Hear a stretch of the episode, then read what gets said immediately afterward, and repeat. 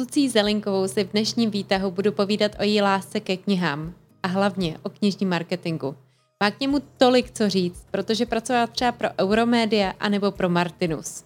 Tak probereme, jestli obálka je opravdu prodejná, jestli na ceně záleží a když jste Radka Třeštíková, jestli vůbec nějakou marketingovou kampaň ke své knížce potřebujete. No a samozřejmě se s Ludskou musím dotknout i influencerství.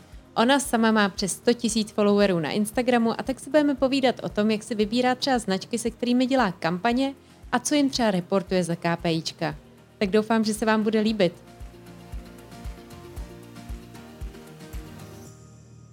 Jak ses dostala k marketingu pro knížky?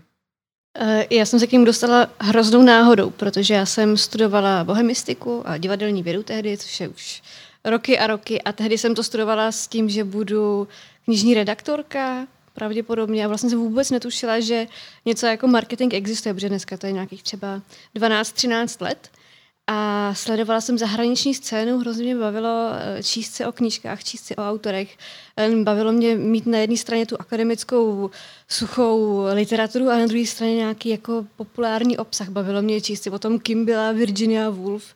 Nejenom rozebírat její literaturu, ale číst si o tom, jako, jaký byl její život, protože spousta těch umělců a literátů prožila hrozně zajímavý životy a já jsem vlastně po těch informacích pátrala nebyly úplně dostupné v češtině, ale byly v angličtině a pak jsem začala překládat na český web, který jsem si kvůli tomu založila.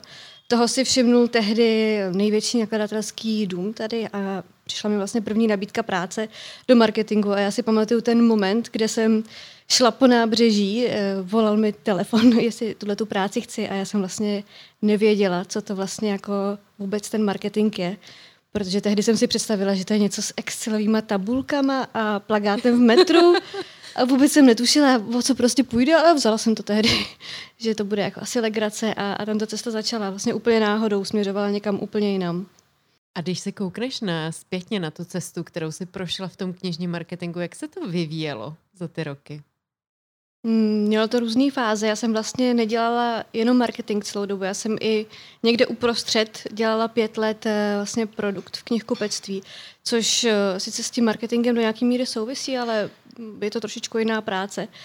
A ani ne tak jako můj vývoj, že by tady byl vidět, ale knižní marketing obecně ušel za těch deset let, co v něm jsem, obrovským vývojem, samozřejmě díky sociálním sítím a jejich formátům, ale posunul se opravdu od začátku, kde byl u těch plagátů v metru a inzerátů v časopisech Chvilka pro tebe, až někam, kde vlastně vznikají promyšlené kampaně, které jsou skvělé. K těm se právě chci dostat, k těm promyšleným kampaním. Jak dneska vypadá jako vlastně skvělá kampaň na knížku? To se jako nedá, ono se vlastně vůbec nedá obecně o tom knižním marketingu nějak vlastně něco říct, co by dávalo smysl eh, ve všech případech. Protože člověk si jako řekne, knížka je hezká věc, která se dobře prodává téměř každému, ale ono to jako není pravda. Protože eh, kniha je pro strašně, konkrétní kniha je pro strašně málo lidí. Vlastně, když uh, si člověk vezme skupinu lidí, kteří už jako čtou, už jsou to nějaký čtenáři, na jejich nočním stolku je nějaká kniha, na dovolenou si vezmu knihu, bude jich třeba deset, a knihu, kterou eh, tenhle měsíc já chci prodat, tak eh, si myslím, že průměrně třeba na dva až tři z nich vlastně může nějaký marketing zabrat, protože je to pro ně ideální kniha. Vlastně neexistuje kniha, domnívám se, kterou by člověk mohl opravdu jako prodat komukoliv. To jako není možný. Můžeš mi třeba dát eh, příklad nějakého, když říkáš že jsou to různé knížky, jsou pro různý lidi. Tak pojďme si vzít, já nevím, příklady nějakých bestsellerových autorů a pojďme si vzít, a jak přistupujete pak ke kampani, já nevím, Jonesbo, když má novou mm. knížku, a nebo vlastně třeba nějaký autor, který je možná neznámý, úplně začínající, jak se na to koukáš? Tak když vezmu autory typu Younes B. nebo Patrik Hartl, Radka Třeštíková, tak to jsou autoři, u kterých vlastně de facto jako není třeba nic moc dělat, protože ta jejich základna už je tak silná a stačí vlastně jenom vyslat do světa informací. Nebo ne, že by to vyloženě stačilo, ale často si myslím, že jenom dozvědět se, že vychází nová knížka Patriku Hartlovi, pro všechny jeho primárně čtenářky a nějaké čtenáře je dostačujícím impulzem k tomu, aby si ji pořídili, že to už je opravdu tak silná a stabilní pozice na tom trhu, že jsou autoři a autorky, který to opravdu jako asi nepotřebují. Eh, stačí k tomu možná nahodit, o čem to bude. Bude to znova o stazích, bude to znova o sexu, bude to znova o nevěře a to stačí.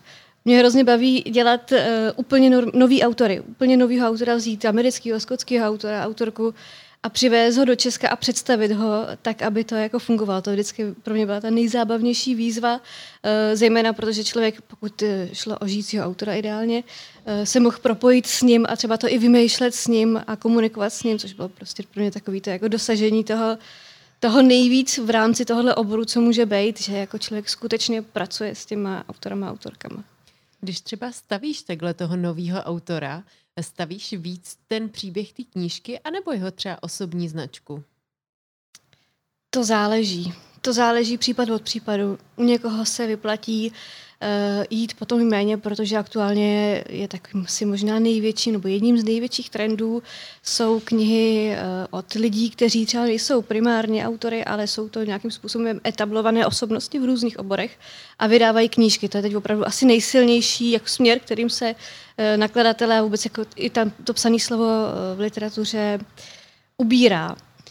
Takže tam je vyloženě třeba stavět na těch eh, osobnostních značkách, když to když bude autor, který napíše příběh z druhé světové války a napíše to dobře, protože píše dobře, protože umí pracovat s lidskou psychologií, umí pracovat eh, s atmosférou a podobně, tak tam vlastně jeho ani nepotřebuju, protože čtenářům bude úplně jedno, kdo to napsal, jestli je to muž, žena, jestli je to potomek eh, no, pravnuk někoho, kdo prošel koncentračním táborem, ano nebo ne, to je jedno, tam jde o ten příběh, takže zase je třeba přihlídnout tomu, kdo to vlastně je a jestli to tam dává smysl. Když se bavíme o tom, že už to dávno nejsou plagáty v metru, tak co to teda je? Teďka? Jako oni to jsou plagáty v metru. Já vím, že jsou, protože jezdí metrem. No pořád. Ale co se nám k tomu ještě přidalo? Uh, no primárně internet, sociální sítě. Uh, mě třeba baví i TikTok, což teda úplně v Česku ještě nefrčí, ale v zahraničí je obrovsky silný uh, BookTok, čtenáři a čtenářky a autoři a autorky a aspirující autoři a autorky jsou na TikToku a jsou strašně dobrý a jsou strašně zábavní a já doufám, že se to sem dostane. Já jsem teda ponořená do BookToku a jako hodně si to jedu. A co třeba jsem viděla ze zajímavých věcí formátu, jsem viděla třeba trailery na knížky. Mm-hmm. Kromě toho, že jsou trailery na filmy. Mm-hmm.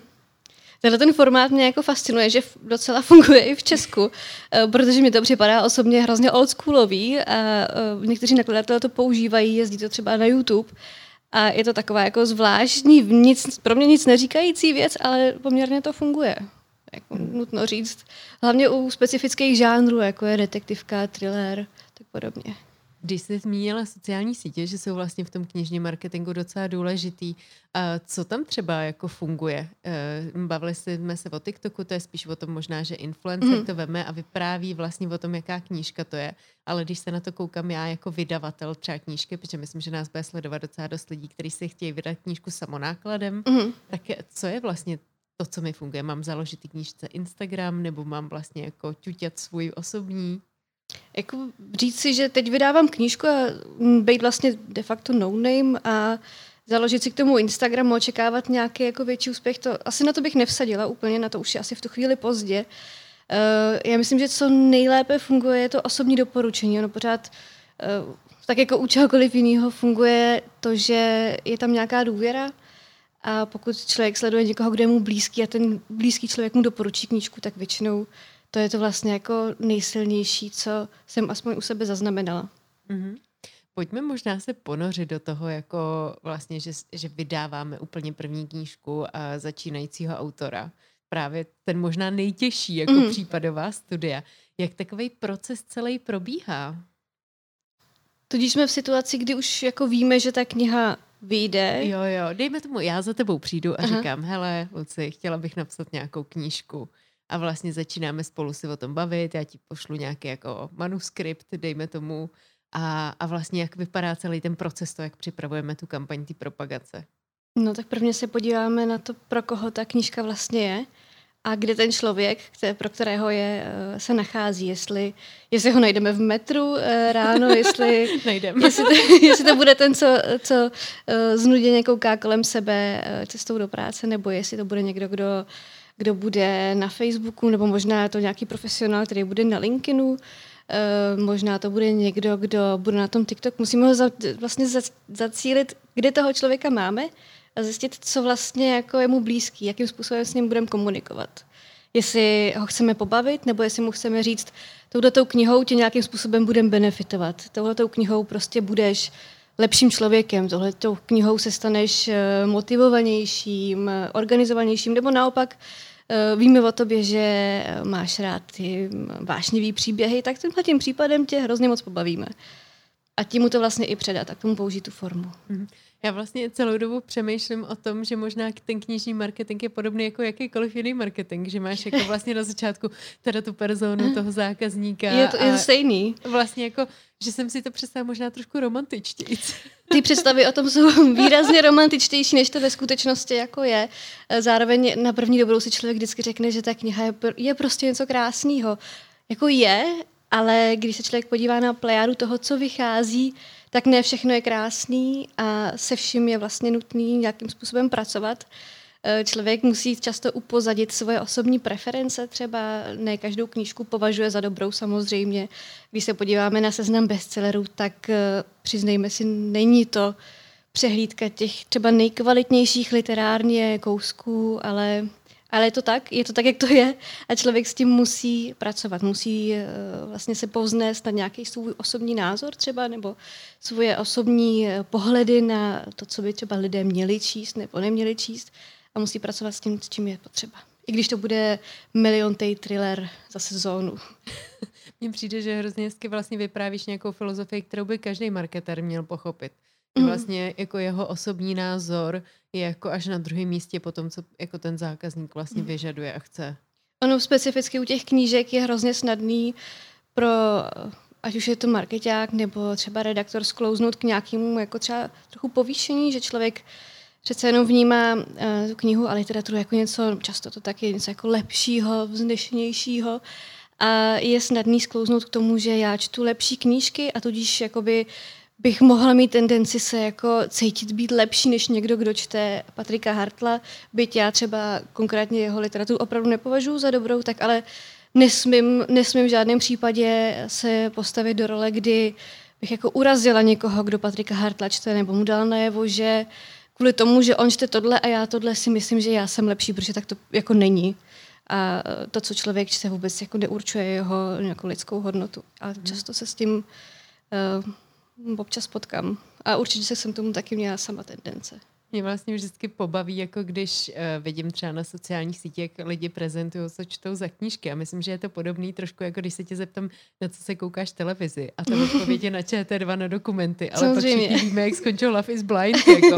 A já, jako já teda čtu úplně ty jako erotický romány třeba, mm. jako čas od času, nebo přesně takový. Vlastně, Proč ne? Jako, jako docela kanál, ale jinak myslím, že jsem intelektuální. Hele, když se bavíme o knižním marketingu, tak se nemůžeme uh, odpojit od obálky. Jak je obálka ano. důležitá? Hraje to roli, nehraje to roli? Jak potom přemýšlíte? Eh, zase je důležitý to jméno zatím. Eh, myslím si, že pokud vydá novou knížku Patrik Hartl nebo Radka Třeštíková, tak obálka nebude tím určujícím elementem, ale pokud to bude nový autor, tak to bude strašně důležitý. Obálka obecně je velmi důležitá. Já osobně třeba se často řídím podle obálky a myslím si, že do značné míry to, jak si nakladatel s tou obálkou pohrál, vypovídá o tom třeba, co do té knihy investoval. Jestli třeba koupil zahraniční obálku, protože často ty zahraniční obálky jsou nechci říct krásnější nebo pěknější, ale jsou. Jsou často, jsou třeba americké a anglické obálky, jsou velmi jako vepředu eh, vizuálně. Eh, hrozně se mi líbí, jak, jak to vlastně dělají aktuálně. A něco to o té knize říká vlastně, jak se knih nakladatel postavil a co od ní očekává.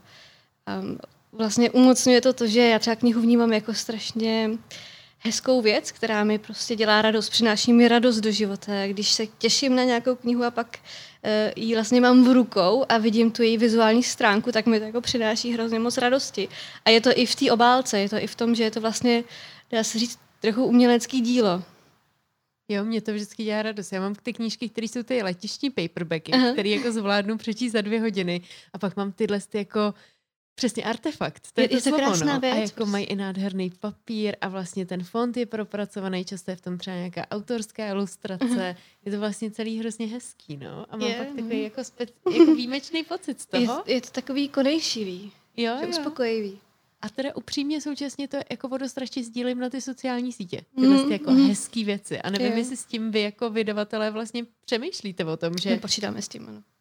Určitě. Hezká, obálka investice Přesně do... tak. Uh, proto se tolik bojuje proti lesklým obálkám, což ne, každý nakladatel uh, pochopil. Říká se tomu, že děláme to podle německého vzoru a ještě některý furt na tom frčej, ale uh, lesklá obálka je nepřítel, protože se nedá fotit. Máte ještě nějaký takovýhle, že třeba malý formát, velký formát, něco, co je takový, jako co, co jsou Instagram friendly knížky? Uh, tohle je asi takový jediný požadavek. Samozřejmě, když je to takový to semišový a výrazný barvy třeba kontrastují a je tam velký písmo. Teď je takým jako trendem uh, v tom anglofonním světě dát přes většinu obálky velký písmo. Mm-hmm. Tak to třeba jako funguje dobře. Na druhou stranu spousta lidí nemá rádo, když jsou na fot, fotky na obálkách, což třeba u těch nějakých biografií je trošičku náročnější, přece jenom potřebujeme to prodat přes obličej. Uh, ale spousta čtenářek a čtenářů jako nemá ráda ty fotky na obálkách, tak to se jako taky hůř fotí. Ale to je zejména u prózy tam jako mm-mm. Hele, já projíždím, co jsem si koupila za knížky v poslední době a myslím, že úplně splňuju všechno, co si řekla, že jsou Instagramové knížky. Výborně. tak zase přiznávám. Hele, a jak důležitou roli hraje cena? A nebo je to takový, že jako mm. Radku Třeštíkovou si jdu koupit bez ohledu na to, jestli stojí 250, 350, a nebo musíte i tohle brát v úvahu, když vlastně třeba novýho autora uvádíte na trh? No, to se asi taky nedá úplně paušálně říct. Tam vlastně ta cena se často odvíjí od ceny autorských práv. Eh, pokud to bude veliký autor, který zahraničí dosáh velkých úspěchů, tak samozřejmě ta cena, nebo to bude etablovaný autor nebo autorka, který prostě už prodali miliony výtisků po celém světě, prodali, prodali práva na film, tak jasně, že s další knihou ta cena prostě jako bude brutální a bude se odrážet i na ceně té knihy. Teď je taková specifická situace s tím, že je krize papíru, tudíž eh, se to musí celý ten, ten, ten mechanismus eh, podrobit, to znamená, že se knihy zdražují kvůli tomu papíru, snižují se náklady, snižují se vůbec počty knih, které se vydávají. Eh, takže teď jako v tomhle jsou trošku horší časy. Bohužel to jde nahoru. No. Dokážeš říct, co znamená v Česku být úspěšným autorem? Kolik to znamená třeba prodat knížek? Asi jako Osobně bych řekla na těch 10 tisíc, uh-huh. že už je to ten jako oficiálně braný bestseller. Super. A pojďme se ko- ještě vrátit zpátky k tomu marketingu a k těm kampaním. Máš nějakou oblíbenou kampaň na knížku, která běžela, mm. ať už si na ní dělala nebo ne? Jako mojí takovou nejoblíbenější uh, kampaní, kterou jsem si tak jako obecně užila, byla uh, kampaň na serotonin uh, Michela Uelbeka, protože to byla vlastně moje taková první kampaň mířená na jako takový ty vyšší intelektuály. Konečně. to, bylo, to bylo zábavný, eh, to, to mě moc bavilo. A pak, eh, když jsme vlastně přiváděli úplně novýho autora, což byl, což byl Ion Dempsey, typický autor, co píše z války a z koncentračních táborů a tak podobně, a tam, to, tam šlo vlastně o budování jména někoho, kdo přispívá do žánru, který je obrovsky bohatý a přesycený, ale lidi ho furt jako hrozně milujou a šlo to přes tu jeho osobnost. A bylo tam právě to spojení přímo s ním, že jsme to společně vymýšleli a to, to bylo hrozně fajn, no, a už taky dlouho. Dneska už má asi tři, tři knížky, myslím, v českém překladu. A co byla ta věc, která vám třeba na té kampani fungovala, když vemeš jeho? Já si myslím, že konkrétně u něj to bylo to jeho zapojení to, že vlastně měli lidi možnost vyloženě vidět, kdo on je, co on je zač. Protože zrovna v tomhle žánru je to něco strašně anonymizovaného, že lidé eh, často čtou knížky Tater s osvětimi, Švadleny s osvětimi, Hudebník s osvětimi, všechno s osvětimi a vlastně jako vůbec nevědí, kdo zatím stojí, nebo je to ani nezajímá a tady najednou byl hrozně aktivní, šarmantní, relativně mladý autor, který o tom tématu i mluvil. Já si ho rozhodně budu koupit, když o něm tady mluvíš. Ale je pravda, že to mám úplně stejný. Já mám třeba hrozně ráda Chimamanda Ngozi Adichie mm. a vlastně jako miluji jako osobnost mm. a vlastně pak ty knížky pro mě jako rezonují o to mm. víc a sledují. Jo, to by mě teda taky bavilo dělat, to, to je konkrétně v hostu, takže tam jsem nikdy neměla možnost, ale to by mě taky bavilo. Hele, ještě poslední věc. Eh, když eh, máte v knížkách nějaký sezónní kalendář, Tuším, mm. že Vánoce budou dost jako hejbat. Jsou dva takové momenty. Jeden je přelom dubna, května. Samozřejmě pandemie s tím výrazně zacloumala, respektive to jako stopla. a to je, protože se koná svět knihy, veletrh v Praze, ke kterému se směřuje vlastně první polovina té sezóny vydání těch největších a nejzásadnějších titulů, od kterých si nakladatelé hodně slibují a uvádí se ve společnosti s autory. Je hromada besed a přijíždí hodně zahraničních uh, autorek a autorů, což se po dvou letech, nebo loni se to konalo až někdy na podzim, ale letos se to bude konat, vypadá to, že po pandemii konečně. A pak je to ta vánoční sezóna, která začíná někdy se začátkem října a končí nejpozději v půlce prosince, no to už je docela pozdě. A tam se vlastně musí vydat eh, to, co se směřuje na, na tu uh, vánoční sezónu. Dá se, u spousty vlastně e-commerce platí, že ten poslední kvartál toho roku je třeba 50% jako příjmu. Platí mm. tohle i u knížek? Platí a to, to procento je tam ještě jako výrazně vyšší. Mm-hmm. Super. Hele, jedna z věcí, kterou rozhodně s tebou chci probrat a nejde jí minout, když mi tady sedíš v tom křesle, tak je to, že ty sama, kromě toho, že děláš marketing, tak jsi sama influencer, jsi knižní influencer. Mm. A co to vlastně pro tebe znamená být takhle jako specificky zaměřený influencer?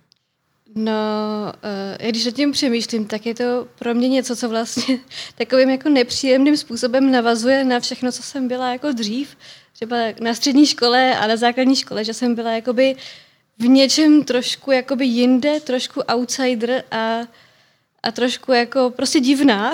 A teď vlastně si pořád připadám v rámci toho influencer světa, že jsem někde jako na okraji a furt trošku jako jinde a trošku divná. Takže to, to, to pro mě jako znamená být pořád jako trošku ta vnímaná šedá myš. Mně teda nepřipadáš divná, ale jako... No v rámci, v rámci toho světa, ve kterém jsou všechny ty holky nádherný a ukazují, jak nosí nádherný oblečení a mají nádherné postavy a nádherně se líčejí, tak tam sedím na okraji já s knížkou. Tak takový ten... Ale ty už vlastně dávno nejseš jenom knižní influencer. Mm. Jak, jako bylo to těžké jako třeba vystoupit z té bubliny, protože já když jsem se koukala na značky třeba se kterými spolupracuješ, tak už rozhodně to nejsou mm. jenom knížky, je to vlastně docela široká jako paleta. No já jsem to rozšiřovala uh, relativně postupně, začala jsem s tím asi před, to bylo tak dva a půl roku, tři roky možná, co jsem to začala rozšiřovat a byl to vlastně hrozně zvláštní proces, protože uh, moji sledující, vlastně to jako ty největší vlny sledujících přišly vždycky po uh, nějakým mým mediálním výstupu, protože eh, v posledních letech mě mnohokrát bylo, jsem byla oslovená třeba do DVTV, do České televize tak podobně.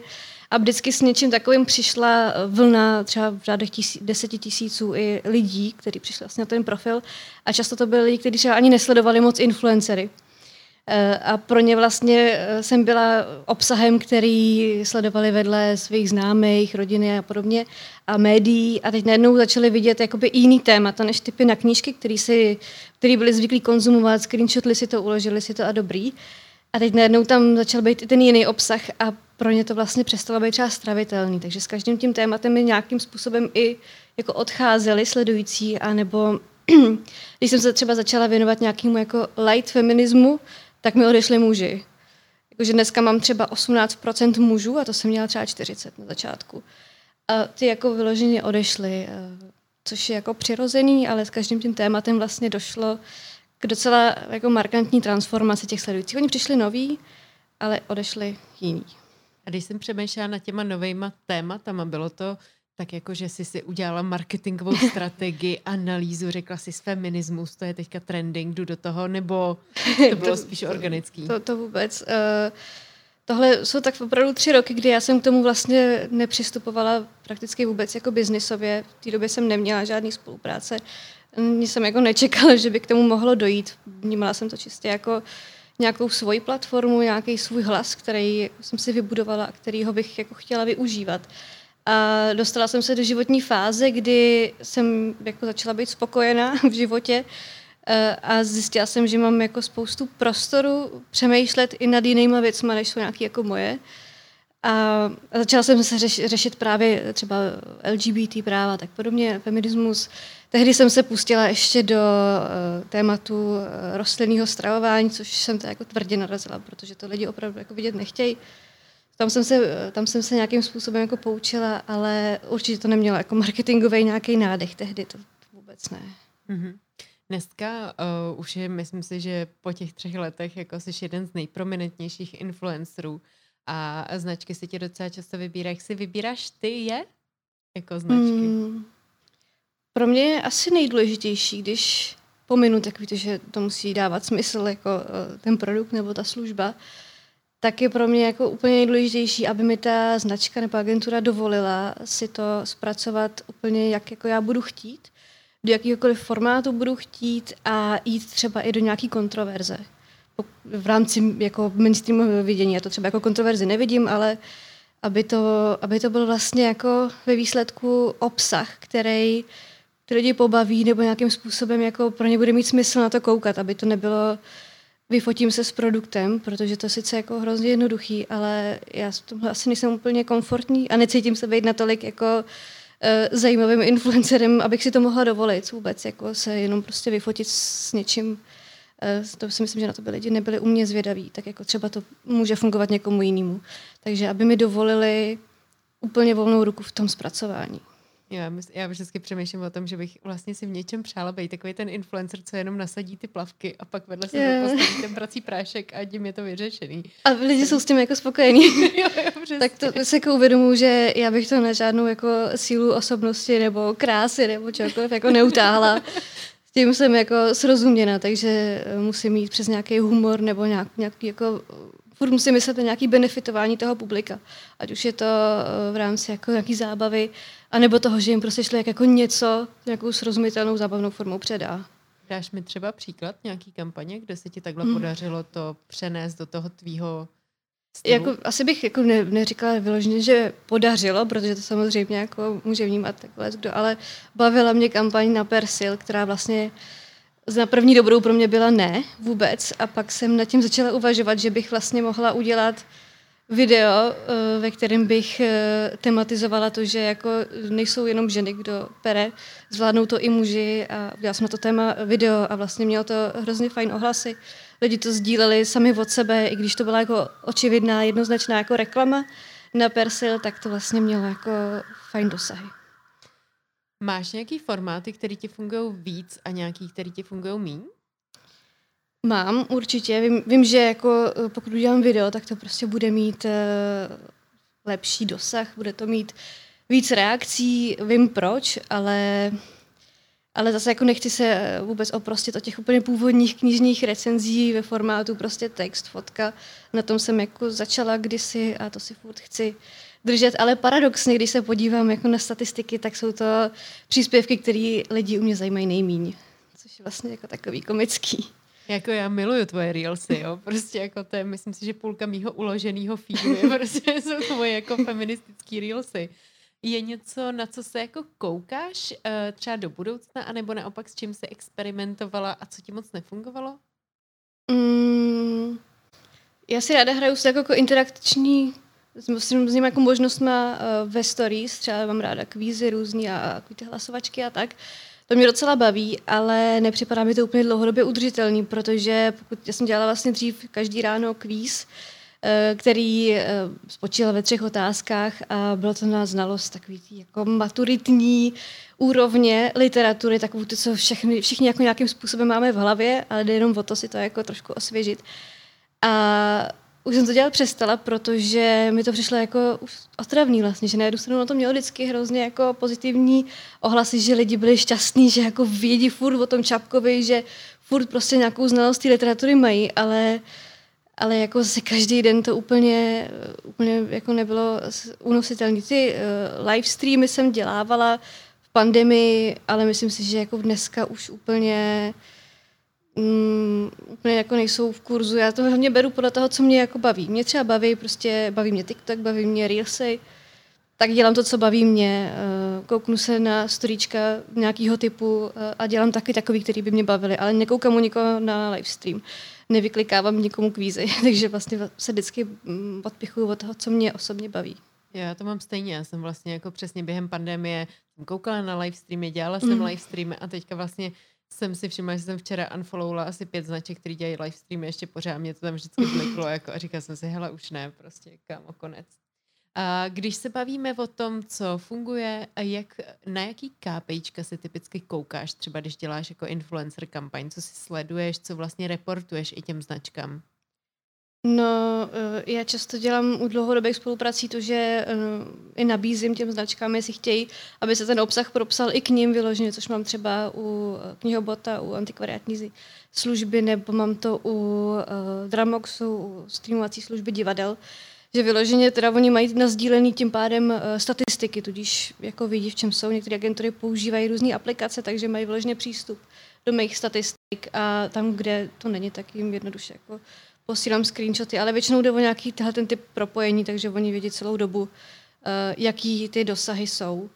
Typicky tě zajímají dosahy, nebo je to engagement, nebo vlastně mm. co jsou takový ty jako metriky, které nejvíc uh, zajímají značky, které s tebou chtějí spolupracovat?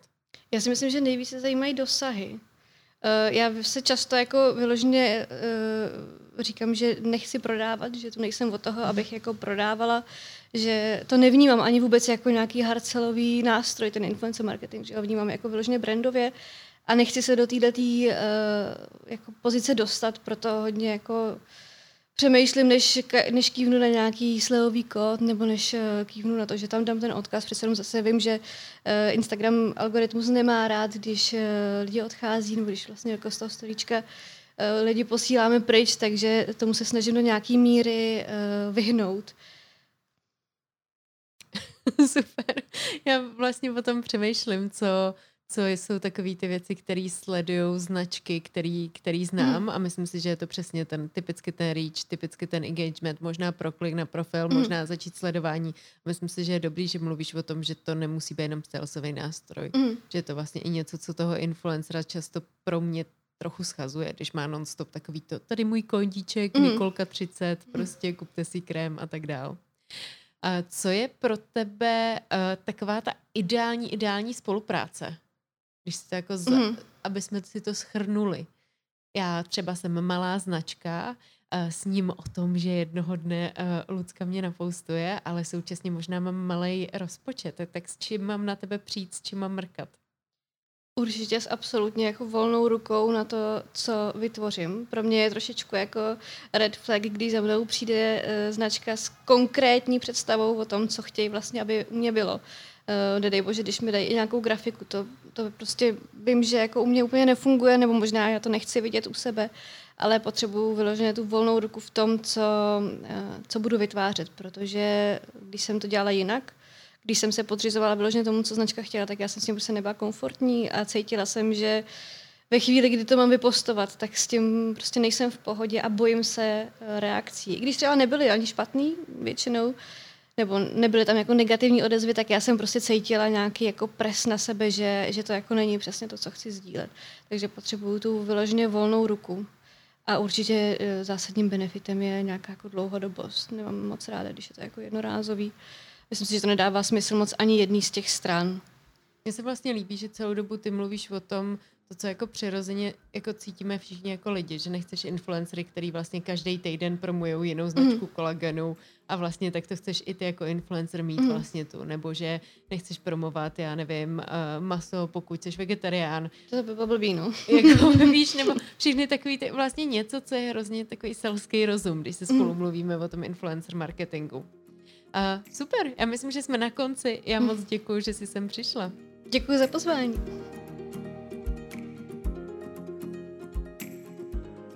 To, že obě s Ludskou milujeme knížky, je myslím z celého rozhovoru úplně jasný.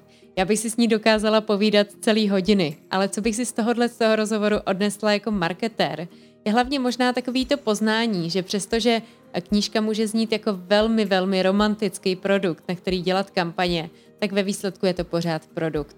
A to je kampaň, která potřebuje zákazníka, potřebuje konverze a potřebuje pohled do Google Analytics i do Excelové tabulky. A tak uh, možná je to moc hezký připomenutí toho, že někdy vlastně jako trpíme jako marketéři takovou tou iluzí, že někde by to bylo lepší a přitom vlastně to, jako to řemeslo je pořád stejný. Bylo pro mě taky skvělý jako pohlídnout za oponu právě, co to znamená být influencerem, protože ve výtahu jsme měli už dva díly, které se věnovaly influencer marketingu ze strany agentury, ze strany někoho, kdo zadává, anebo právě s influencery komunikuje. A proto mně se líbí, že Lucka nám zapadá jako takový třetí kousek do skládačky, příběhu o influencerech. A myslím si, že opakuje to, co opakovali Petra i Andrea před ní. Že je důležitá ta autenticita, volná ruka a ne jasně daný věty, který má říkat do kamery. A to je něco, co bych si přála, aby zarezonovalo.